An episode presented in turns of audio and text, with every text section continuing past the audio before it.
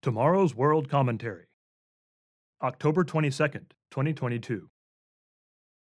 Nothing Hallowed About Halloween by Roger Meyer. Read by William Williams. Article begins. The word hallowed means made holy or consecrated. There is nothing hallowed in the celebration of Halloween. Like some other holidays that originated in paganism but are celebrated by quote unquote Christian churches today, albeit with new names, Halloween also marched right out of pagan religious practices and into mainstream religion. New labels were applied to centuries old trappings, traditions, and celebrations from the pagan world, and these practices continued to be observed on or around the same time of the year. Halloween celebrations today still promote evil, dark, and demonic themes that are decidedly not holy. For instance, witches are a popular Halloween symbol. Are witches godly? Here's a hint. Check out the Old Testament book of Deuteronomy, chapter 18, verse 10. What about ghosts, goblins, haunted houses, animated skeletons, and zombies, or vampires, and many other murderous and monstrous characters, old and new? Does God want us watching horror filled Halloween movies? Most of the Halloween traditions, costumes, decorations, and paraphernalia have evil, dark, grotesque, scary, bloody, and deadly themes. Games associated with Halloween include divination and superstitious practices to see into the future, quote unquote. There is nothing remotely godly or holy in these things, and nothing about them promotes any teaching of Jesus Christ or anything biblical. Did Christ anywhere say that a carved, evil face in a pumpkin, called a jack o' lantern, is a good or godly thing? What about dressing up like an evil witch, ghost, chainsaw murderer, Dracula, Frankenstein, mummy, zombie, or other demonic character whose sole purpose is death and destruction? Are the many Halloween themed movies wholesome and good? Is playing pranks on others a Christian principle? Is this what Jesus taught? Not at all.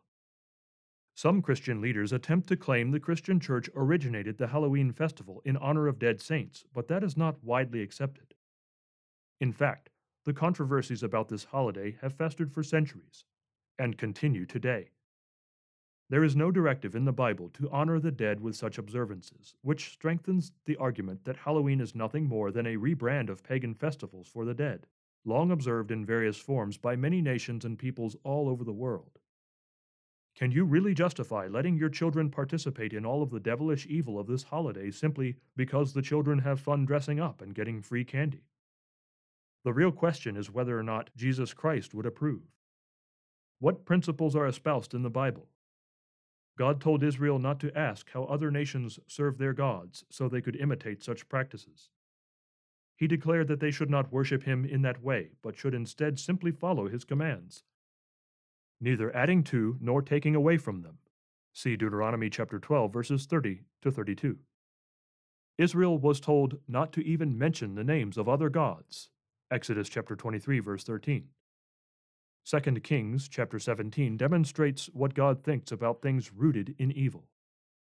During the reign of King Hoshea of Israel, the northern ten tribes of the Israelites were carried away captive by the king of Assyria because they had sinned by walking in and following the religious practices of the nations God had cast out of the promised land. Verses 7 and 8.